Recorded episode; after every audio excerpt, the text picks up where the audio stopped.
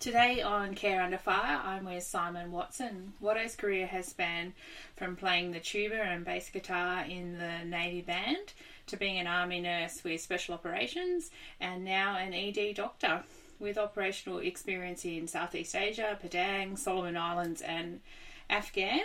It's probably fair to say, Watto, you had an atypical pathway into medicine, um, but so great to have you on. No worries, thanks, Emma. Appreciate it. Um, yeah, look, it's it has been a, a fairly atypical pathway. You could say that from you know I guess from when I grew up and stuff and going through my schooling and then into the navy and then I didn't sort of start having an interest in medicine until quite later in life. So I I started my medical degree when I was 38.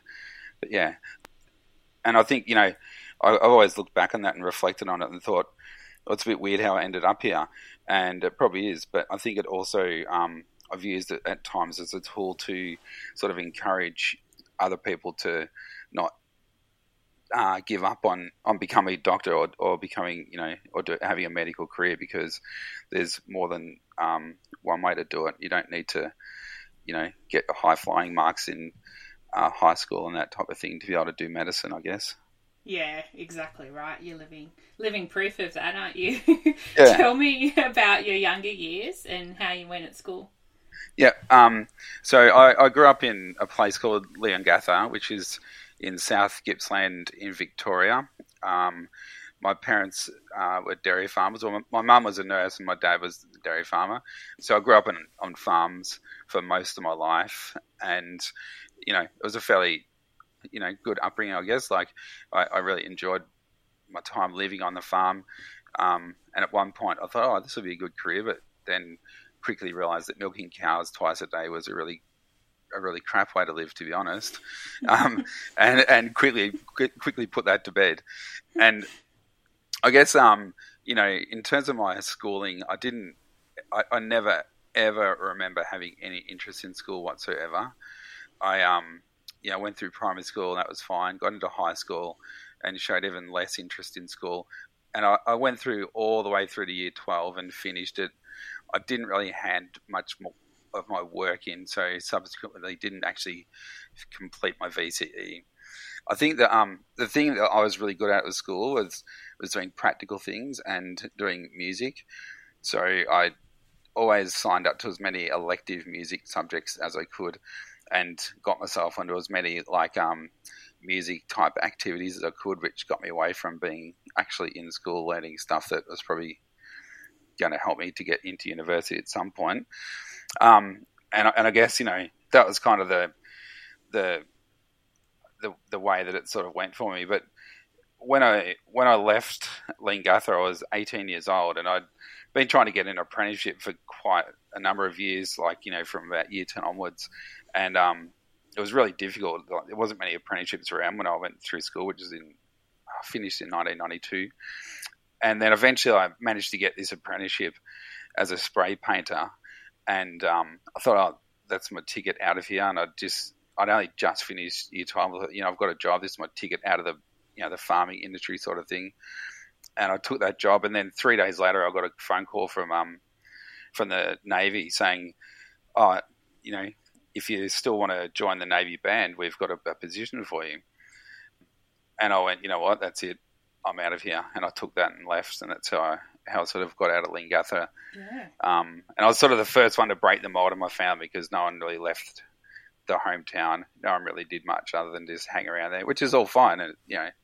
But in the end, it wasn't for me, which is you know it was just a bit of a sliding doors moment, I guess. So no one in the family in defence at all, and you've decided as an eighteen-year-old to join the Navy. Why? Why the Navy out of this, those three services, and why the Navy band? Obviously, you like music, but yeah, um, I think there's a couple of reasons. I I had some um, had some good friends. One in particular who I went to school with and was in the in the school band with, and he went off and joined the Navy band, and I still kept in contact with him. And um, I, you know, he, so I guess he sort of influenced my decision to go down the pathway of the Navy. And there'd been a couple of occasions where we'd done uh, school band like workshops with the Navy band over the years, and I just really enjoyed the what seemed like this you know awesome career and this great option to you know go and play music, and Yeah.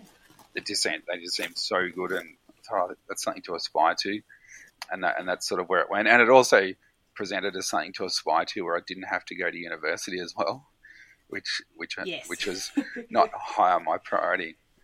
But that said, once I actually got into the Navy, I had to go and do the, you know, the normal Navy um, uh, recruit school, which was, I think it was like 13 weeks or something back then. And then Mhm. once I'd finished that, I then went to the Defence Force School of Music, which was at Simpson Barracks in Watsonia in Melbourne, and completed the basic musicians course, which is, it's, you can, you can take up to 15 months and most people take around about the 12 month sort of mark, 12 to 15, 15 month mark, I guess, to complete that course. And that kind of just prepares you to go and you know, you know work in a in a military band environment. So what do they do they make you audition in that early stage of obviously checking you got some talent there of trying you know you you're doing your normal psych and aptitude testing to join the navy but then did they make you audition because you put your hand up early and said bandy or Uh, yeah, so you apply um, if you're joining as a yeah, as a musician. I mean, I'm not sure what it's like now, but when I joined, it was basically you had to have you know a basic level of like musical capability on a specific instrument, I guess. Um, yeah and then you auditioned, and then they they would then take you on the basis of that audition, as long as you met a certain standard, and then they, you know, often often people who join and used to join back in those days, the it wasn't necessarily that they weren't musically capable to go straight into the band, but they didn't have the skills to operate in a military band. So like you know, knowing all about the ceremonies and how they how they work and all the the parade drill that you need to be able to do really proficiently to you know, to work in a in a, in a military band because that that's the stuff that actually makes makes them look so good. yeah You know, to be honest, you could you can be a fairly uh, uh, not average, but I guess you don't have to be a brilliant musician to be in the navy band. Or you know, back then it was definitely the case. But um, you know, as long as you're as long as you're reasonable and you could do everything else really well, you could you you know you could you could operate quite well in there and do the job really well. So.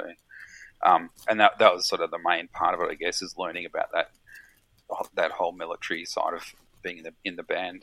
the drill and the uniform and the timing and Yeah, yeah, yeah, exactly, yeah. And and it was like, um, so I actually auditioned on the euphonium, and they had no euphonium places. what is a euphonium Uh, it's kind of it's like a smaller version. It's a lower brass instrument. It's like a Okay. smaller smaller version of a tuba is a way to picture, I guess.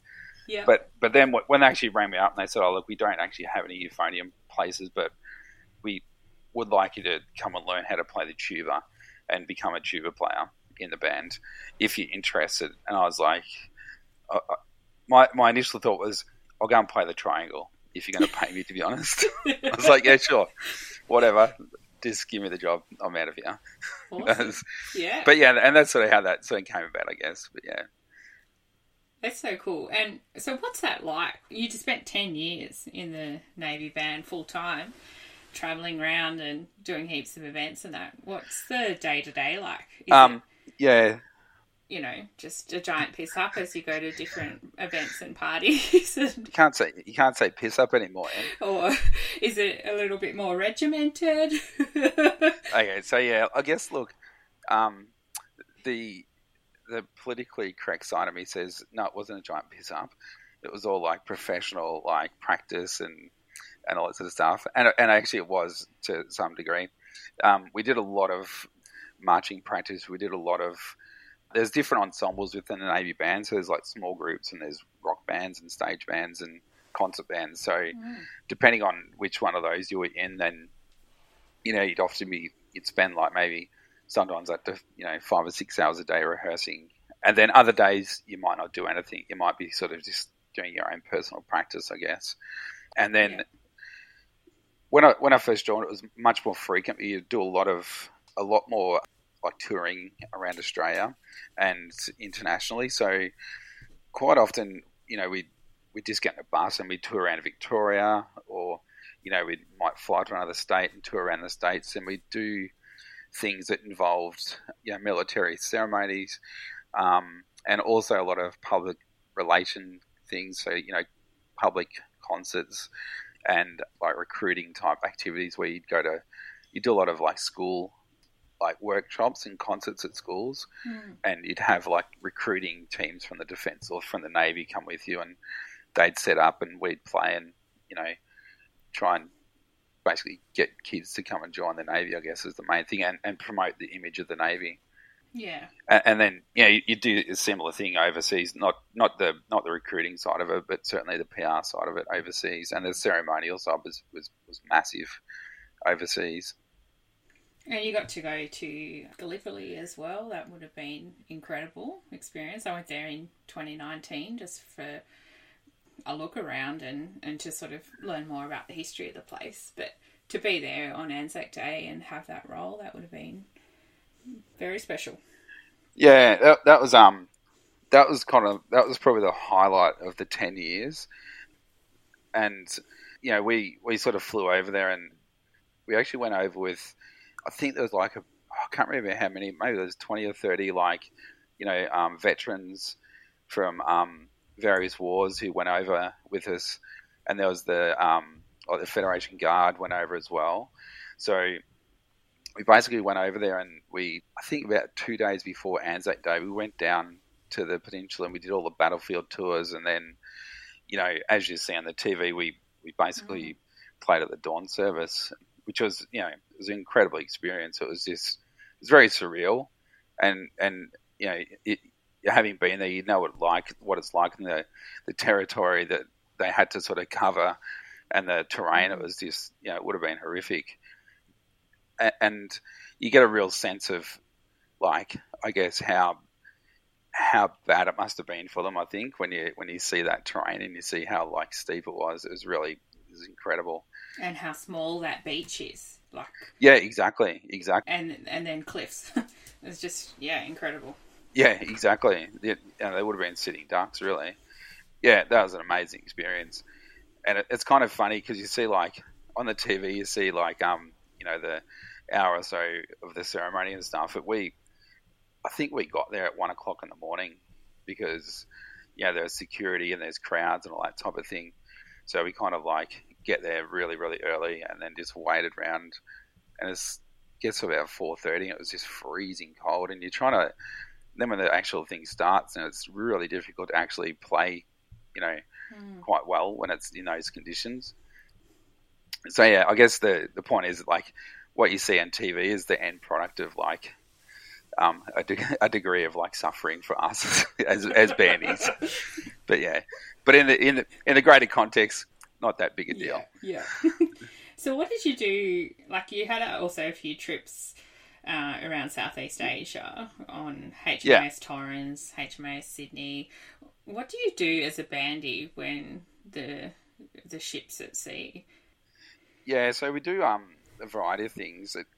So yeah, my, my two sea trips is in 1998. I went on HMS Torrens, which was the last. That was like the final operational deployment for that ship, and then 2002 I went on HMS Sydney, and they're very similar in terms of like the time frame and the areas. So you know around Southeast Asia, but essentially what you you would do is you would get on the ship, and then if if there's an opportunity while you're underway, and, and you could get your your um or your kid out and do some rehearsals. You might sit out in the flight deck or something like that and do some rehearsals, which is often quite difficult, you know, particularly if the weather was bad or if, you know, they were doing like um, some sort of off the watch moves or something. It's it's pretty much impossible to to, to rehearse when the ship's rolling around the place like that.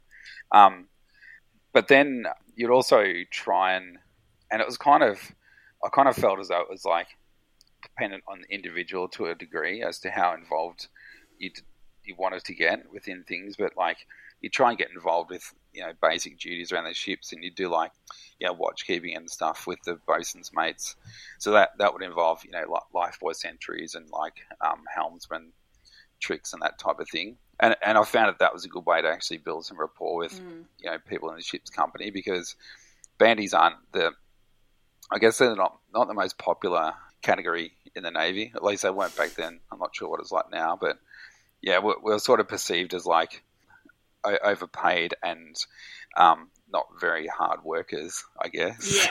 Yeah. um, but you know, in our defence, I, I, I'd argue we were were quite well paid given our um, you know, level of experience it takes to actually be able to do that job. Mm. But yeah, um, yeah, but it, it, was very interesting. You got to do a lot of you know, a lot of lot of stuff that you know it was had novelty value for us, I guess, in some respects. Mm. Um, but it also helped to learn about how ships function and, and just also to get on with the rest of the crew on the ship. Yeah, and you did the Olympics as well, didn't you? Played there. Yeah, that was the other that was the other big thing was the Olympics. We did um did that in two, was it 2000 yeah and then um that was I guess probably the, the culminating part of that was the um the closing ceremony. So it was kind of funny. I didn't didn't actually play at the closing ceremony, but I was present. So the um these things you know are often mimed, and that was one of those occasions. There was there was like um I don't know if you remember the Olympic stadium because they had like the two the big tiered seating parts at the end of it when it was when it was actually Olympics, yeah. and right across the back of those tiered seatings sections at the end there was like these fanfare fanfare trumpeters, and we were all standing up there holding, miming this fanfare for the closing ceremony. Mm. Um, and, and, yeah, that, it, it was really cool to be there. But yeah, so you just blow up your cheeks and and make some. yeah, pretty pretty, much. Yeah, yeah, yeah. But it was, it was it was so awesome to be in Sydney at that time though because I don't know. I just remember like, and we, we did a lot of um public performances as well around the city and around the Olympic sort of um, events areas. And I, I, remember like no one seemed to be in a bad mood in Sydney. Everyone was happy. There was no like yeah angst. It was all just good vibes everywhere. So it was yeah, it was a really cool experience to be actually living in that city at the time. I reckon. Mm. And you met your wife while you were a bandy too, didn't you? Yeah, uh, yeah, I met Sarah. So Sarah was um, Sarah used to be the principal vocalist in the Navy. She joined in 1999 and yeah, I met her met her in the band, and yeah, it's we've sort of been together since. She she's you know got out and joined the army as well. Oh yeah, yeah. Bass guitar player gets the lead singer, hey? Ah, uh, yeah, something like that. Yeah. on paper, it looks cool, but but I but roll I, with that. Yeah, roll with that. Yeah, why not? So, um, what was your motivation to leave the navy and study nursing then? I, so my motivation to leave the navy was I got to about year seven mark, and I and whilst I was having a great time and enjoying myself and doing all this cool stuff, I decided that I probably needed to find a career that was going to be a bit more sustainable over the long term, because the um the lifestyle of the navy band was certainly not going to I don't know keep me alive for a long time. I don't think. it was too much tea and biscuits, uh, I imagine. Yeah, yeah something like that. Yeah, yeah. those events. Um, yeah. yeah, basically.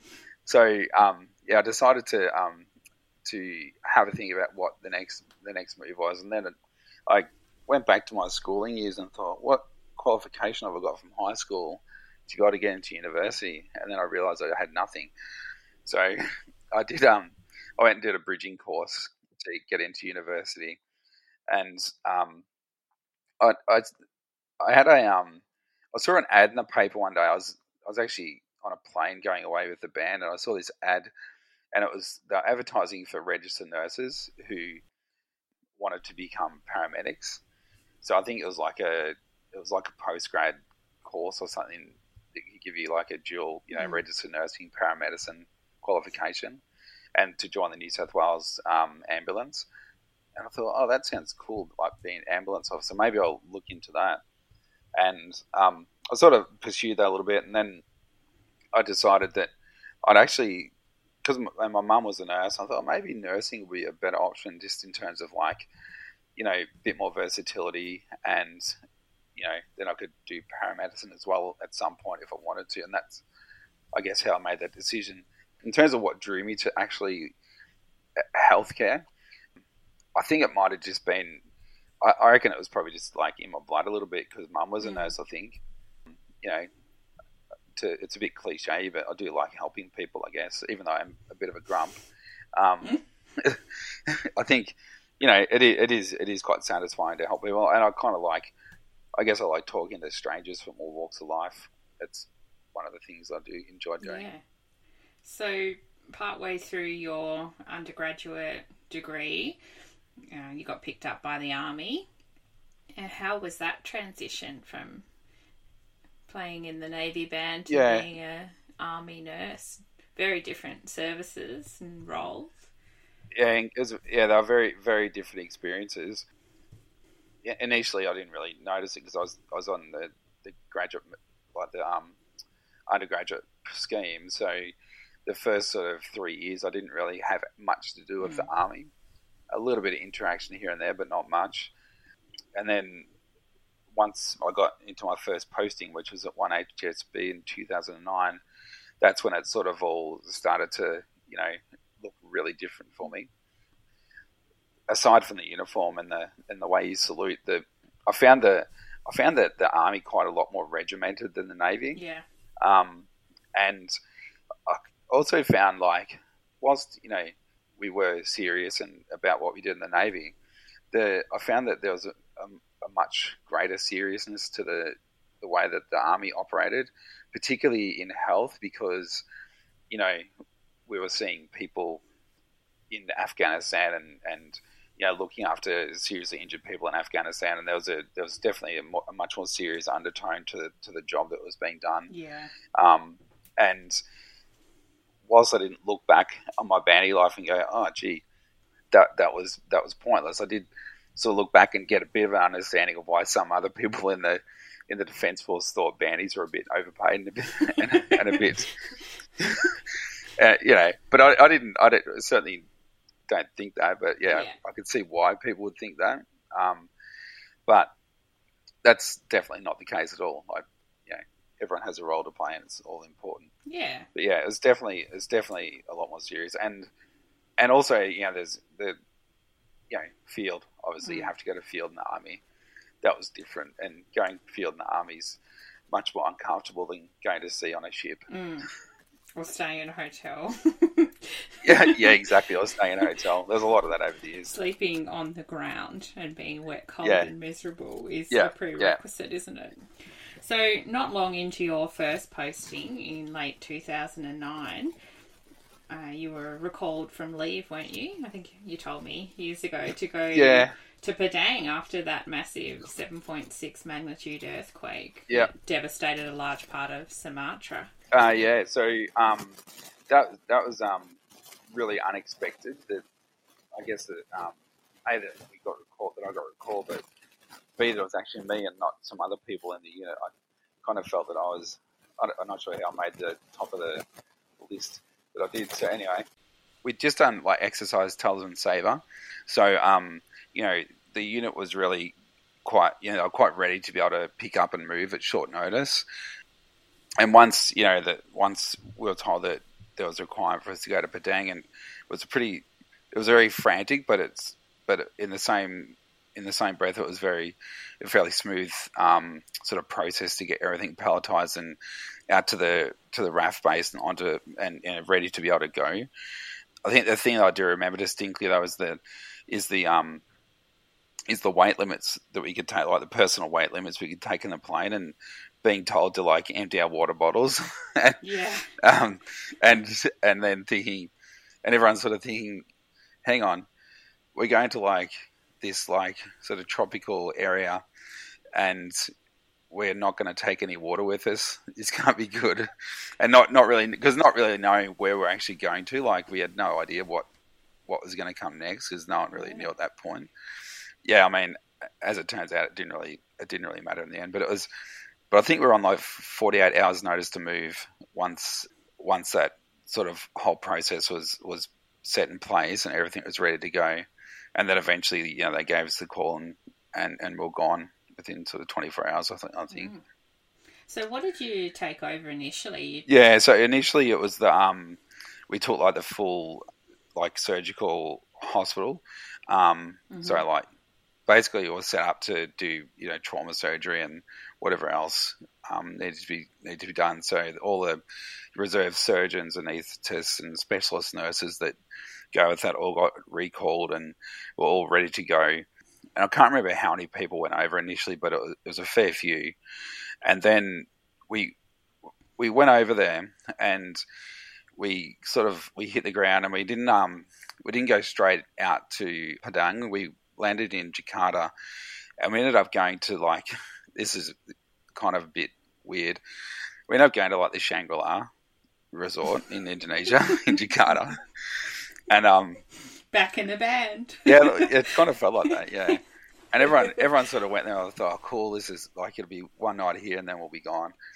And then one turned into two, and then three and four, and we ended up being there for like a whole week, like in this Shangri La resort. And no one had any like civvy clothes with them, so we're wearing uniforms most of the time. By day four, they took us out on a shopping trip and said, go and buy some civilian clothes so that you don't at mm. least try and not look like you're in the army, in the Australian army. And then I can't I can't remember what day this all happened, but at some point throughout that time, they um, actually they actually um, downgraded the the requirement for the the capability, and they sent home like essentially all the surgical elements that were sent over there all got sent back to Australia, and the full surgical hospital never got never got set up. Mm. And that was about day seven. What was left, which is basically, I guess, oh, how do you describe it? It was, it was, mostly a primary healthcare team with you know some resource capability and that type of thing. That that's what went out into the field. So, and one, once again, I was like really surprised that I made the cut. not not sure how they how they decided like who went and who didn't, but yeah, I was I was one of the lucky ones who ended up ended up um, staying, which was really good. Sort of from there, we went up to this little village. I can't remember what was it called, a Sangai Gyeong Gyeongging, I think it was called, or something like that. And it's about seventy. It's about seventy odd k's up in the mountains, like sort of north of Padang. And it was this little area, and we set up on this like soccer field, and like the local area, you could see sort of driving out there, it was quite devastated from the earthquake and, and all that type of thing, and you know a lot of collapsed houses, and a lot of people, you know, who were living in tents or like lean like under hoochies type of thing, like outside of their house because clearly their house was you know probably too unstable for them or unsafe for them to go into. So that that was quite striking. And then um, once we you know set up on this field, we basically became the local like medical center because that had been destroyed by the earthquake. And the first couple of days, like I don't remember we got, I don't remember getting a lot of a lot of people through the door because I don't think word of mouth had gone out that we were there. But then um, by about day three or four, we were getting like lots and lots of people, and we sort of had a daily sick parade. And and the things we saw it wasn't. I don't remember seeing a lot of earthquake related presentations, but uh, there was a mm. lot of like primary healthcare type relate um, like presentations. There was some like there was some you know minor trauma. Like there was a guy like there was a motorbike accident. There was like a pregnant lady came in. There's like a young girl. This is like probably the um the one presentation I, I remember from that trip the most is this, this young girl. She's about she's about four or five, and she'd had like boiling hot water spilled on her legs and scalded her legs quite badly and I'm not sure whether I think you know because their because their medical you know system um, had been sort of you know destroyed from the earthquake and stuff. They she, she hadn't had much medical care. This this poor thing, and she ended up coming to us, and we she had quite badly infected wounds, and you know we ended up we had to sedate her and we cleaned her wounds and got her some antibiotics and and dressed them, and then we got her to come back every day that we were there to you know redress the wounds and manage these wounds.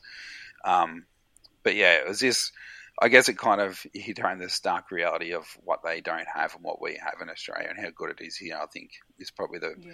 the main thing. Yeah, but there was all sorts of things like you know we'd see people with TB and that type of stuff, and we, and we mm. did um we did like a lot of like little satellite satellite and day clinics. So little groups of you know medics and nurses would go out into the the different areas where we thought, oh, maybe they haven't been um, sort of seen yet, and we do like vaccination clinics and primary healthcare clinics and that type of thing.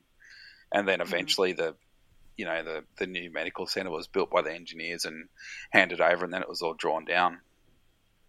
So, were you providing med support to uh, Australian engineers and that at the same time as Yeah.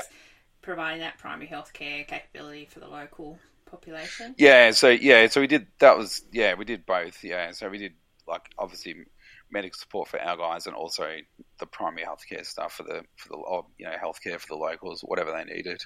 Yeah, it was it was really it was really interesting experience, and oh, geez, I remember um like it's just one of those situations because you you go like people had come in. I remember this guy came in and he had like a yeah like clearly had chronic hypertension, and I thought like we could we could just you know we had we could give him a box of like antihypertensives and and send him away, but he he's not going to follow up on that because there's no capability that he'd be able to go to for that to be followed up. Like he wouldn't just have to.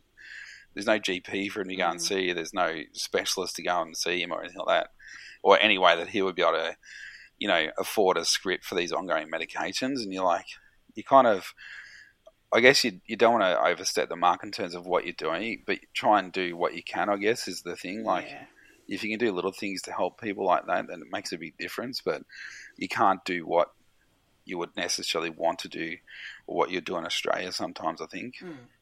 yeah, talked about this before with Tash, and that sometimes your your ethical compass takes a little hit when you can't Mm. give the full suite of care to people, and you know that unless you can fix that problem in today's visit, uh, you can only you're just putting band aids on otherwise, and Yeah, Yeah. exactly. must Yeah. have been frustrating sitting back in Jakarta too for that week and wanting to get up there and, and help. Obviously, people who had serious trauma from the earthquake have either lived anyway or died anyway by the, the time you get there, regardless. But that sitting and waiting when you just want to get in and get on with it would have been tricky.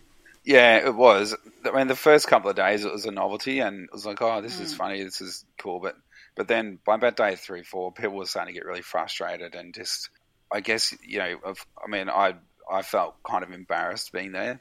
You'd go out and, you know, you're um you're walking around in this in this hotel, which is a five star hotel. And there's all these people walking around looking at you, thinking, "Oh, you're amazing! You're doing such a great job." And it's like, actually, we haven't actually done anything yet.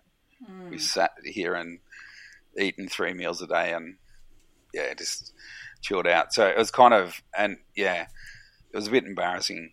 Um, and yeah, it was very frustrating because, like you said, the by the time we got got set up, like all the, like you said, the people have either either been killed or you know they've been they've been treated by in in other other clinics or other facilities. So we didn't see any of that major trauma.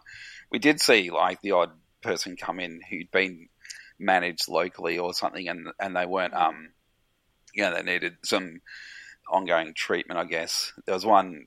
There was one like lady who came in. She had a fractured arm. It was like a compound fracture. And they like sutured up her wound and put plaster over the top of it, and it was Mhm. just you know it was really badly infected and just in a bad way. She and we ended up we ended up just like pulling it all apart and, and giving her a washout and and then packing it and sending her down to we sent her off to she had she had means to be able to get to like one of the bigger um, hospitals. So you know we sent her down there with a letter and said this this is Yeah. this is not good. She needs like you know operation sort of thing. But yeah, that that was the that was kind of the type of thing we'd see from the earthquake, I guess.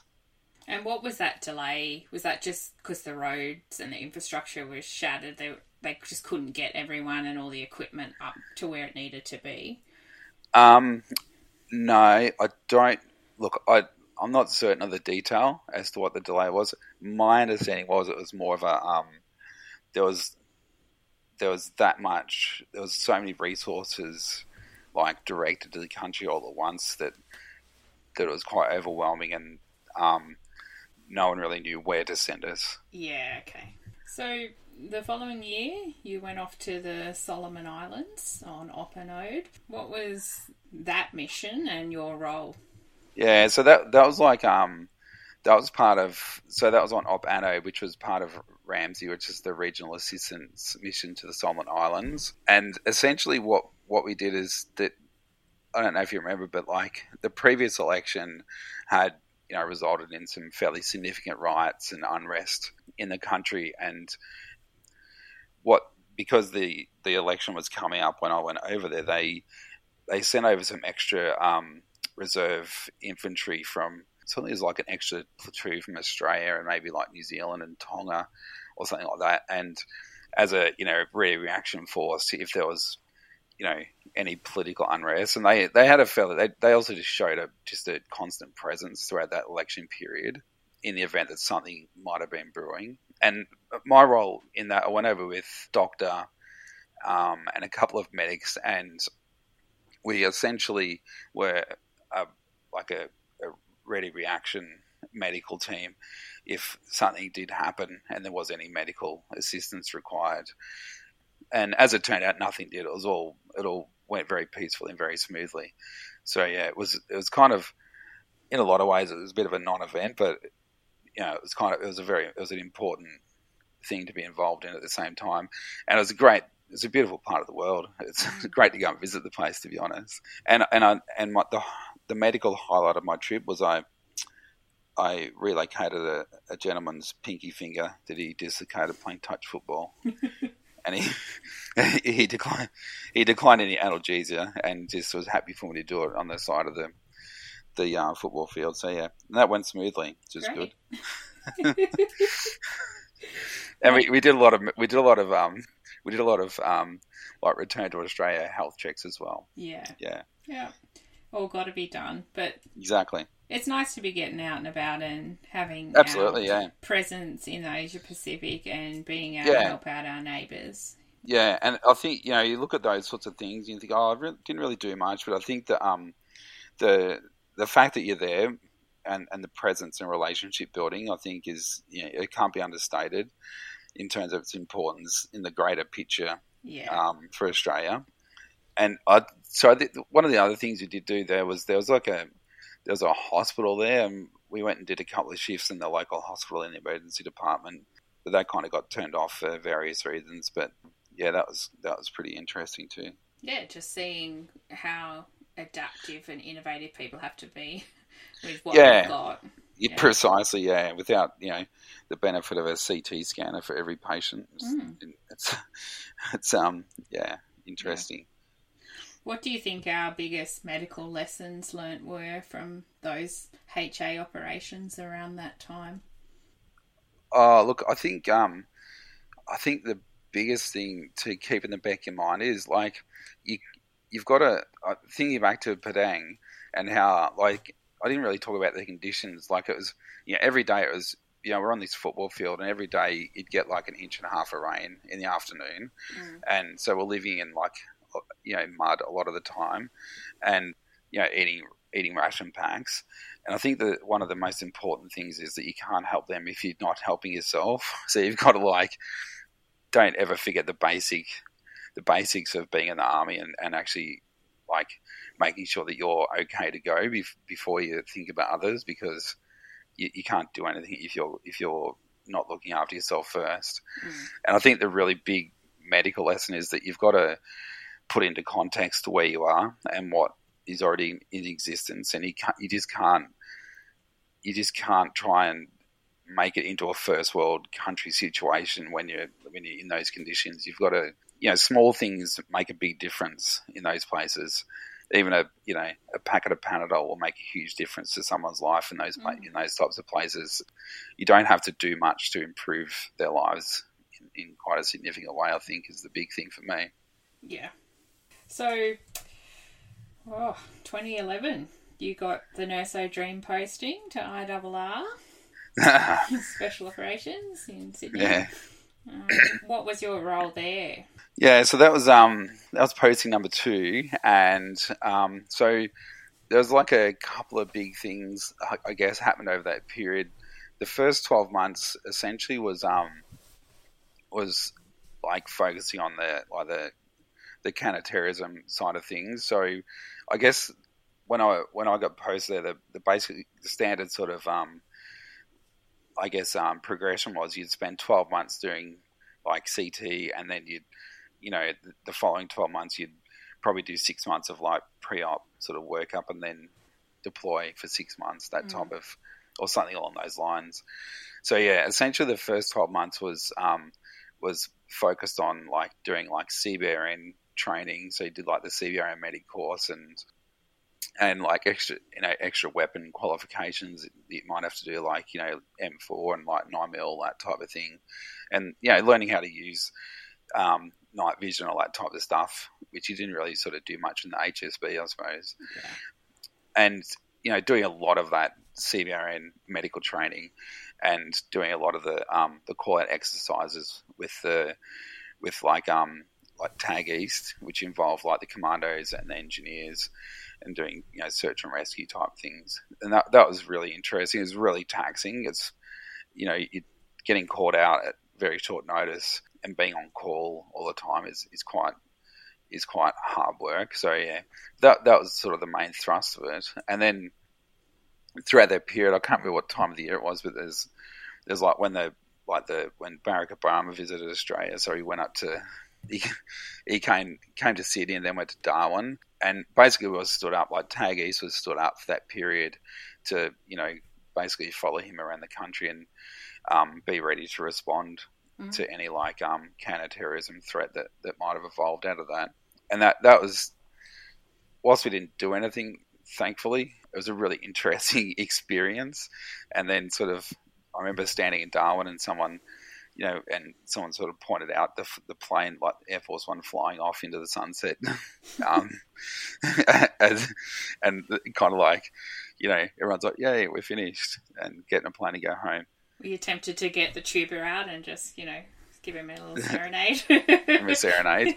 yeah. Uh, oh. Yeah, I don't don't know how interested you would have been to be honest, but you always try. I think it, it's um it's interesting talking about it because a lot of people don't realize exactly what health professionals in the military do, and there's so much more than just that clinical role. Here you are on counterterrorism for a, a yeah. foreign president visit, and yeah, yeah, your boots on the ground. You're yeah, yeah. It's, it's just phenomenal. The uh, leadership staff, the equipment management, yeah. the personnel yeah. management, and all the the wary things that you get to do too. Yeah, absolutely. It's a like I think you no matter what, um, whether you're a medic, nurse, or, or doctor or whatever, it's the unique experiences you get in the military. It's like people don't understand or realize that those sorts of things mm. actually go on, and I think the general public don't really realize those sorts of things go on behind the scenes to make those you know, like presidential visits, for example, sort of happen in a way that you know is is is going to be safe and and smooth. So yeah, to be involved in those type of things, it's pretty it's pretty yeah. surreal experience. Um, yeah, and just and also like like yeah, that's right. And that that first year I was there, I, I know I was lucky enough to go overseas on a couple of courses as well to the United States, just doing like CBRN training, which is which is really which is a really good yeah. experience as well. Yeah. So I went over to like the United Services Uniform University in, in Washington and did a couple of CBRN courses over there, which is which is really good as well. Now, looking back on what you know about CBRN, do you ever walk into your civilian emergency department and think, "Shit, we're so not prepared"? If anything went down in Australia.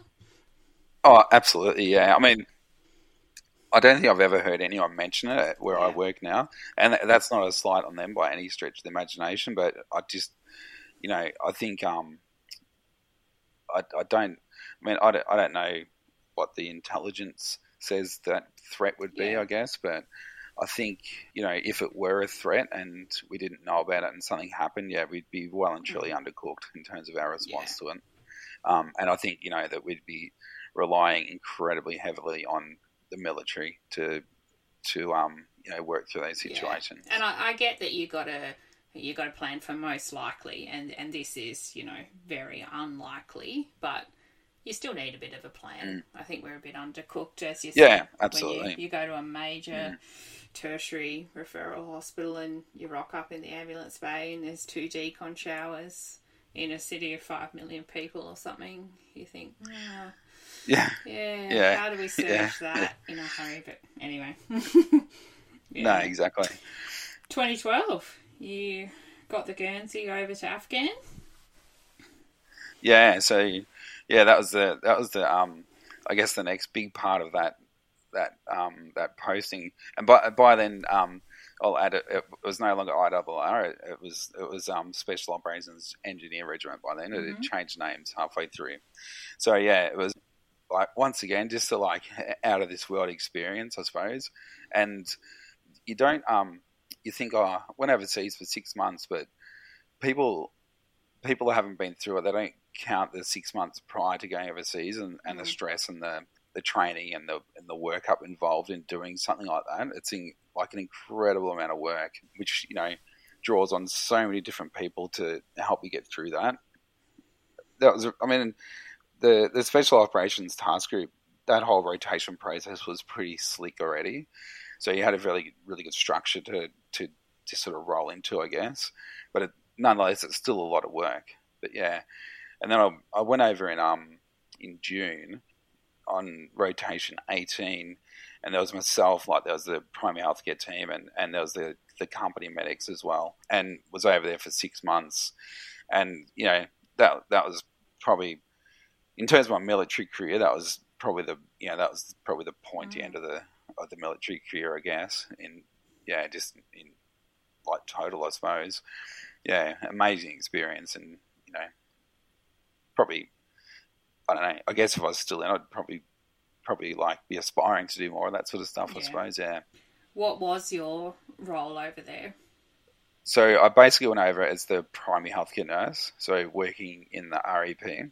So you know you do your normal day to day stuff like running a sick parade and you know any appointments that were made throughout the day you'd, you'd be taken care of. There's some training involved, you know, helping with like training the the, the company medics and that type of thing. And then there was the I didn't work so much in the role 2E. I did a lot of work with the dust off um, so I'd go over and do like 24 hour shifts with the dust off um, AME Mm. teams. So I'd probably go over there maybe once or twice a week. So you'd, you'd go over there and and basically just whenever there was a, a nine liner dropped, you'd get in a helicopter and go out and do the the aeromedical retrieval.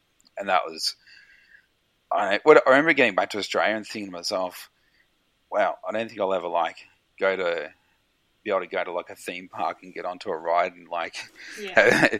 and have my adrenaline get get pumping and get on my heart rate go up because it was just the most wild adrenaline rush like I've ever sort of Yeah. experienced. I think you know getting waking up at two o'clock in the morning to just grab your med kit and your weapon and just run out and get on a helicopter and then go out into the night to pick up you know you know who knows what because sometimes you'd get the nine liner and it was you know it would be a cat C and then you pick them up and they're like clearly not a cat C it's more like an A and and, and not really so you know, often you just wouldn't know what you're getting but yeah it was just amazing like an amazing experience and you're also landing in a hot zone. Like, there's a reason someone's been injured, they've been blown up, they've been shot, and you're Yeah.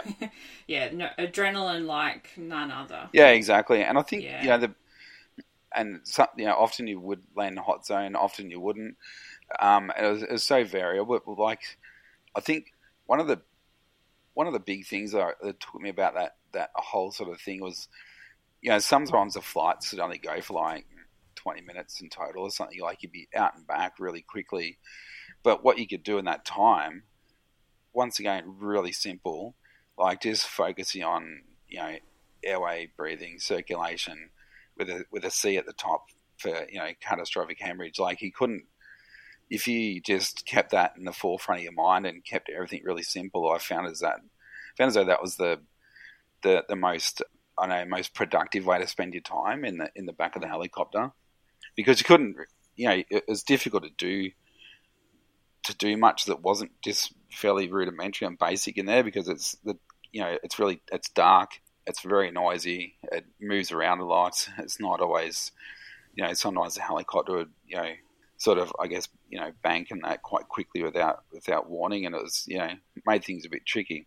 And and they're not they're not the most comfortable things in the world to to get in and, and sort of you know work around. I guess the back of the Black Hawks, yeah. So, what were the standout kind of clinical jobs you did? I guess the the main one, the main ones are the like there was there was big trauma, like there was you know like there was amputated limbs, like and there was gunshot wounds. I think the the big standout ones for me were like the um like there was the Australian Green on Blues. Yeah. And that that was quite that was quite tricky. Bloody tragic, really, when you're there supporting a partner force and uh, that sort of stuff is happening. Yeah, that's right. It's really, it's really, it's and it's quite confronting as well. Like you just sort of, you know, you sort of sit back and think, oh, geez, like this is actually our guys. It's really, mm.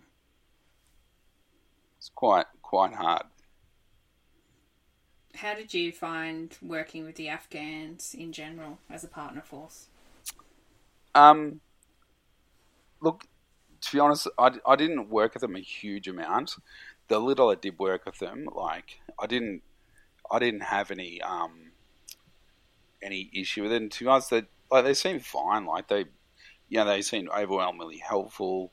I, I had you know some limited interaction with the interpreters and that type of thing, and they were, you know, they were they were very helpful as well. But I guess I guess the big thing, like after those green and blue incidents that happened when I was over there, it was very much it became a bit of a shut shop after that, and you certainly felt as though that you were you were all of a sudden like really um, suspicious of everyone. That's the way I felt anyway. So yeah, it was a it was a different experience, but yeah, I mean, I thought overwhelmingly they were they were fine for my interactions with them. It was it was, it was really um once again, is that know, you're looking at the difference between what we do and how how you know countries like Afghanistan do it. I remember doing an AME for one of the ANA soldiers, and we we took him to we took him to Kandahar to where the like the Afghan like the military their version of the military hospital was, and we dropped him off, and the the Afghan army like like their ambulance came up to the to like up to where the um the helicopter landed, and he came over and we took him over and we put him into the back of his of his ambulance, and we sort of went, oh, something's not right here. And we realised he was the only one there, and we're like, and the, oh, sorry, I forgot forgot to add, this guy was intubated. Okay. And and he was the only one there, All and right. it's like, hang on, who's going to like look after him in the back? And he's like, oh no, I'll do it. And we're like, what? and yeah, he was like literally driving and oh, with one oh. hand behind his back, like you know, on the bag mask valve, like breathing for this guy. Yeah, I know, and he is kind of you kind of look at that and you go, oh goodness. But you know, at the end of the day, they're doing what they can, aren't they? And it's just, yeah. it's yeah, it's it's it's hard. But you kind of look and you go, well, it's is what it is. You can't do anything. And and the, yeah, the the only other the other highlight of my AME experience over there was um, I AMA'd a dog. One of the working military dogs got AMA'd, so that was pretty cool as yeah, well. Yeah, yeah. I, I remember working in the Role 2 Echo and you know, you'd have like person, person, person, dog on the next bed. Yeah, yeah, and, yeah, uh, yeah. There was an American vet there for a while who um, was pretty good, but then she left. So just sort of give us a basic rundown of how to resuscitate a, a working dog and get lines in and hemorrhage control and yeah, Ugh. they're so important. Great for morale, absolutely. and um, yeah, absolutely. Yeah, we lost a dog, and I was so sad. I, yeah, yeah, just to see the devastation on the handler's face, and you know, I mean, he'd he'd stopped an IED being um, discovered by a person, but yeah, just yuck. Yeah, love the dogs. yeah, absolutely, mm. absolutely. But yeah, no, it's all. I mean, it's just amazing the sorts of things you do over there, and you, you, you know, it's just it blows my mind sometimes when I think about it. To be honest, yeah, It feels like another lifetime sometimes, doesn't it? it does. Yeah, Mm. it's you know, it does feel like it's very, it's very um, I don't know, it's very it's very separate to what I do now. It's it's it's such a different world. You know, even at the moment working in a public um, emergency department, it's just still you just sort of look at it and you go, oh, it's just out of this world. But a good experience, though. Yeah. I think one of the best things about military medicine is the bare bones clinical, in that Mm. you take away all the policies and paperwork and procedures and checklists and things that you have to do over here, and you can just focus on taking care of that person with the resources you have and doing the very Yeah. best you can for them without, Yeah. you know, getting a slap over the risk if you haven't done a falls risk assessment or Yeah, exactly. Yeah, that's exactly right. sign the handover form in the 25 places. Like it's, No. uh, yeah, it just takes it back to simple, really good uh, life saving care.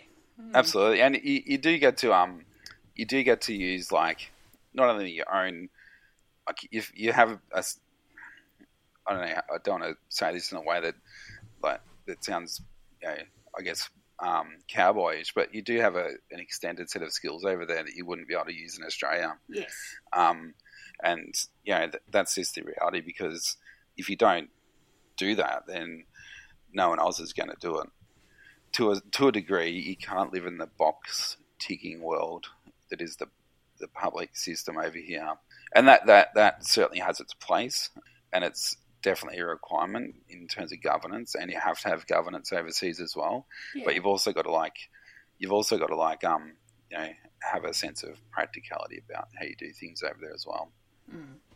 and you've got to just be able to justify it to yourself at the end of the day, don't you? So, Absolutely. yeah. Yeah, absolutely. And I think you know, there's, you know, um, I, I heard Dan Pronk talk about decompressing a chest in the back of a, a helicopter in a fairly unconventional way when he was over there, and you know, he got frowned upon for doing that, but he saved a guy's life. So, Mm. so I think you know, you do it, you do it every day of the week, wouldn't you? Yes, exactly. Yeah. How did you feel coming home from that trip? Oh, look. To be honest, it was a bit. It was a bit weird initially. Like, um, just really. Um, I don't know. I kind of felt a bit. I wouldn't say angry, but frustrated. Mainly, like I'd sort of. I, I went. I remember I went to the the shopping center one day, and I was like just sitting there having a coffee and listening. I heard someone complaining about their coffee order or something, and I got quite agitated about it. Mm. Um, having just you know come from you know this not so great place and thinking, God, really, just get over it, lady. It's like, do you know what I mean? Like, yes. and just I guess there was a there was just uh, a, a heightened sense of irritability for quite some time after I got back. Yeah. But yeah, I mean, it, that's you know I've worked through that, and that it wasn't it wasn't the easiest time in my life, I guess. But I, I guess I was lucky I had great support around me, so yeah, that that really helped. And Sarah deployed pretty much straight after you, didn't she? So you guys were tag teaming, taking care of the kids and that. Yeah, so she actually deployed to AMAB um, about two months before the end of my rotation. Yeah. And then um, we actually met up in AMAB on my way home and then got the same flight home. So yeah, it was that was pretty cool. And it was kind of it was kind of like a scene out of like a out of like Top Gun or something because I remember because like Sarah knew I was coming like was flying into AMAB from Afghan and and um she was waiting for my plane to come in and then like you know um got off the plane and ran over the tarmac and gave her a hug and stuff. It was kind of cool. yeah. Nice. Yeah, but that yeah, and then um and then we sort of went home three days later, which was good, Hmm. and met met Henry, um, who was our only child at the time at the airport, which was awesome. Yeah. It definitely takes a family, doesn't it, to Oh, absolutely, support that. Yeah. Yeah. absolutely. How was it being posted then to Holsworthy Health Centre? Yeah, look, it was it was actually really good in a lot of ways because I wasn't on call anymore. I wasn't, you know, doing pre-deployment training, and it was just a really, in comparison, a really laid back, regular Bit of a rest. rest. Yeah. Yeah. Um, and whilst it wasn't the most stimulating like job I've had, and like I'm not sure if you remember too much, Amber. Me and management we're not really the greatest of companions, so so it wasn't really um I was never going to like really shine in that job I guess in, in many ways, but that said it was it was really good, and I had um I had a really good like mentor there, Nikki Watson, who was she was the OC at the time, and she was awesome, and I really enjoyed working with her, and yeah, look, it was it was just good to be able to go back and actually just have a regular day job for for twelve months or so, mm. and like I actually I actually learned a lot about I guess about people and just how things operate because you know the health center you have like the military you have like the public service and you have like you know contractors all you know in this mixing pot and operating under three different systems to try and achieve what they had to achieve. So you know, it was a bit of a challenge, I guess, to to work with all those different three those three different groups of people to to be able to like you know actually provide a, a really important like service to the to the people of Holsworthy. Mm. So yeah, it was, it was actually quite enjoyable in a lot of ways. I'd love to see our military hospitals expand in Australia in a similar way the US does business and, and take care of our veterans and take care of our families. Uh, wouldn't it? It'd be yeah, uh, yeah, absolutely. It it would yeah. have physical health benefits, but it would have huge mental health benefits. I think. Uh, it'd be unbelievable, and I think you know it took. I remember when I left, like when I left the um, the military, and just trying to, and I still really don't have that now, like where I am at the moment, but having um, having a GP who understands, like, you know, military veterans' health and you know how they think, I guess, is is really important. And I think that if he could, if he could have a system somehow where you have military hospitals like providing, you know, a much greater role, you know, post discharge, I think it'd be unbelievable. But yeah, yeah, sadly, I don't think that would happen in this country, to be honest we don't have the economy of scale that the US do. No, exactly. But, yeah, exactly. That's exactly right. It's just not big enough, is it? Which is, um, you know, is what it is. Can't change that. So you decided to study medicine. Yep. 2014 took some leave without pay and launched into that. Yeah. What was the big motivator to become a doctor? Yeah, so um, that all that actually, that actually all started like way before I like I went to Afghanistan in fact, I think it might have been started in my first year of nursing. I had the thought of, of doing it, and and I had that thought on and off for like, you know, quite a few years. And every year, I just about it would come up at least once or twice at home. And Sarah would be like, "Oh, why don't you just do it?" And I'd be like, "Oh no, because I have to do the GAMSAT, and I, you know, don't really haven't really done any chemistry or that type of thing." And then I'd like put it in, like, park it and then I came back from Afghanistan and and um, oh no, it was just it was before just before I went to Afghanistan. Sarah said, "Oh," and I said, "Oh, maybe I'll do medicine when I get back." And Sarah's like, "Well, if you're going to do it, just get on with it." And I don't want to ever hear you bring up it again. Like, make a decision, and you know, um, or, make a decision either way, but stop bringing it up every. I'm sick of hearing it, basically. Yeah, just have a crack or park it forever. Just have a crack. I guess the the long and short of it is that, like, with nursing, um, I think if I was going to stay in nursing, I probably would have pushed, like pursued like nurse, nurse practitioner or something like that because I'd never want to end up in a like a management like stream. It's just not yeah. my thing. So I'd want to say clinical, and I guess you know get to a situation of sort of more like a high level of clinical like sort of uh, acuity, I guess.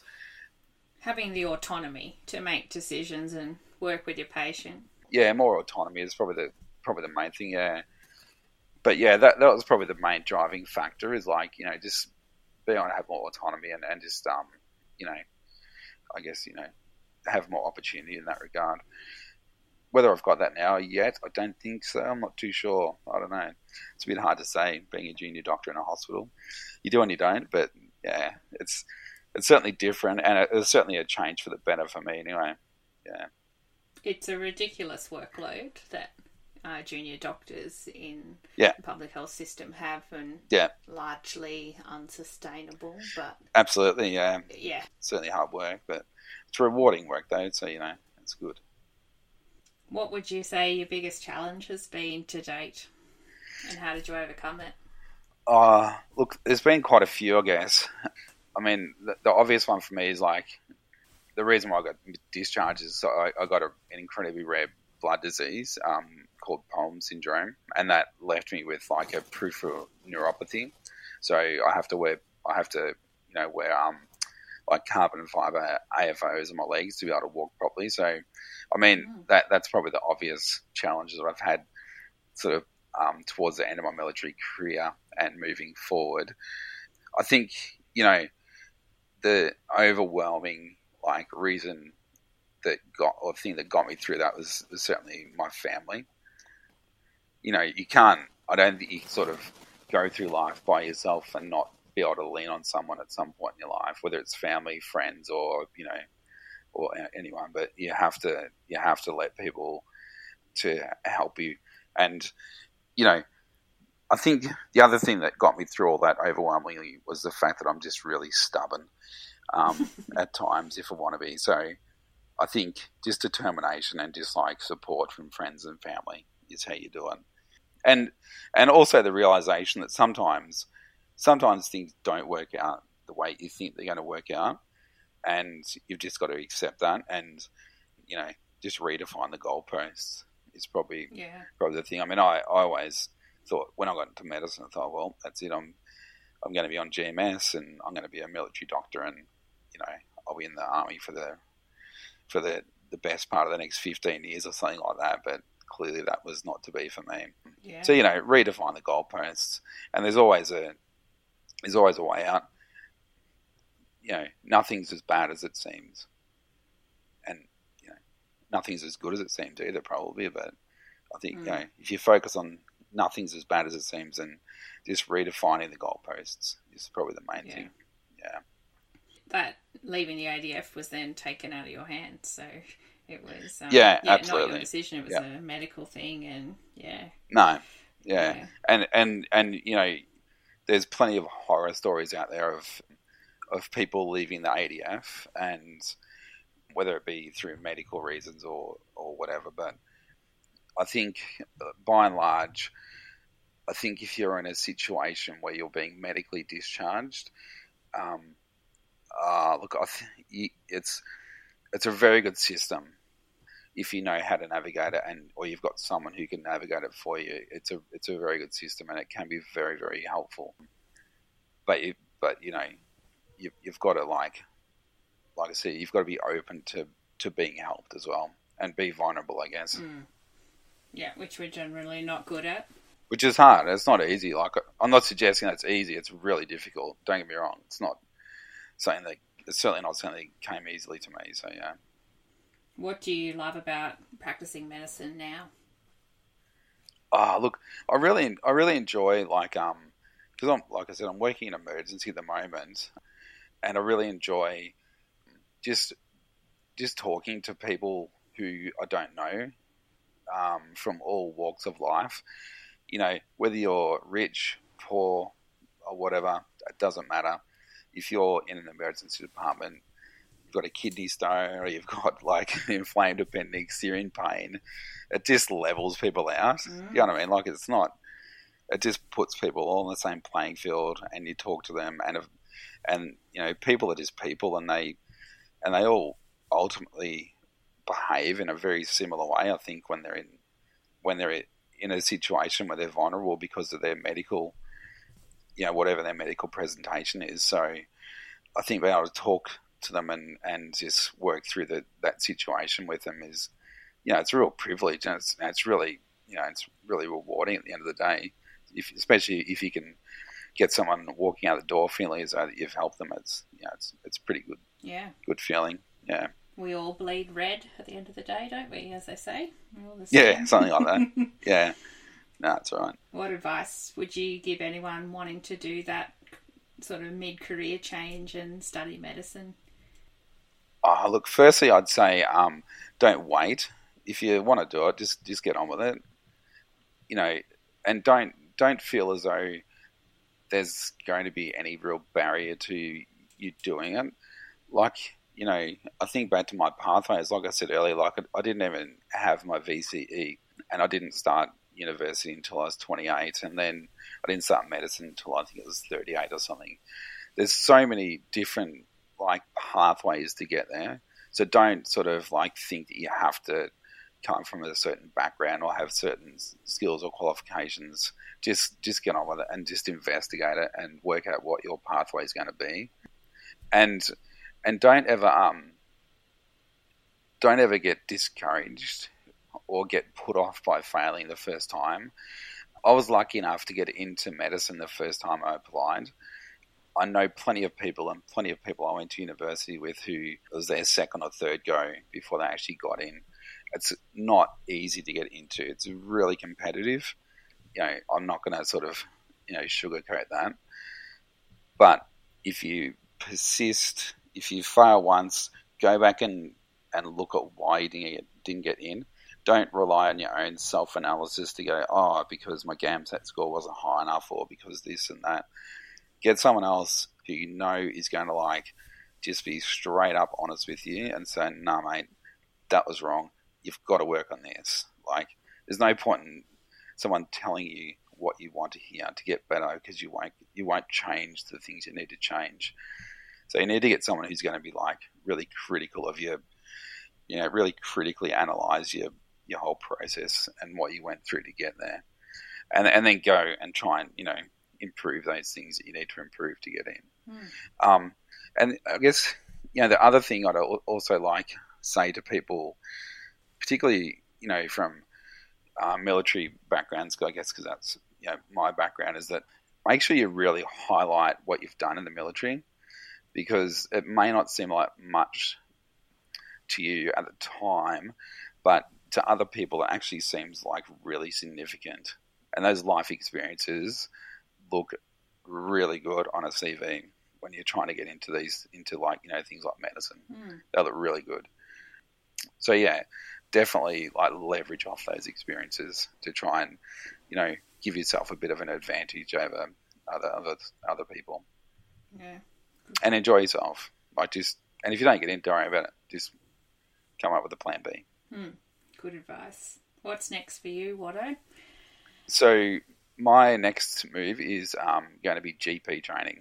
So I, I, applied for GP training last year, and I've gone into the program for this year, and I've deferred it. And then next year, hopefully, I'll be starting my clinical time in GP land, which is uh, about two years, and then with fellowship exams at the end of that. Yeah.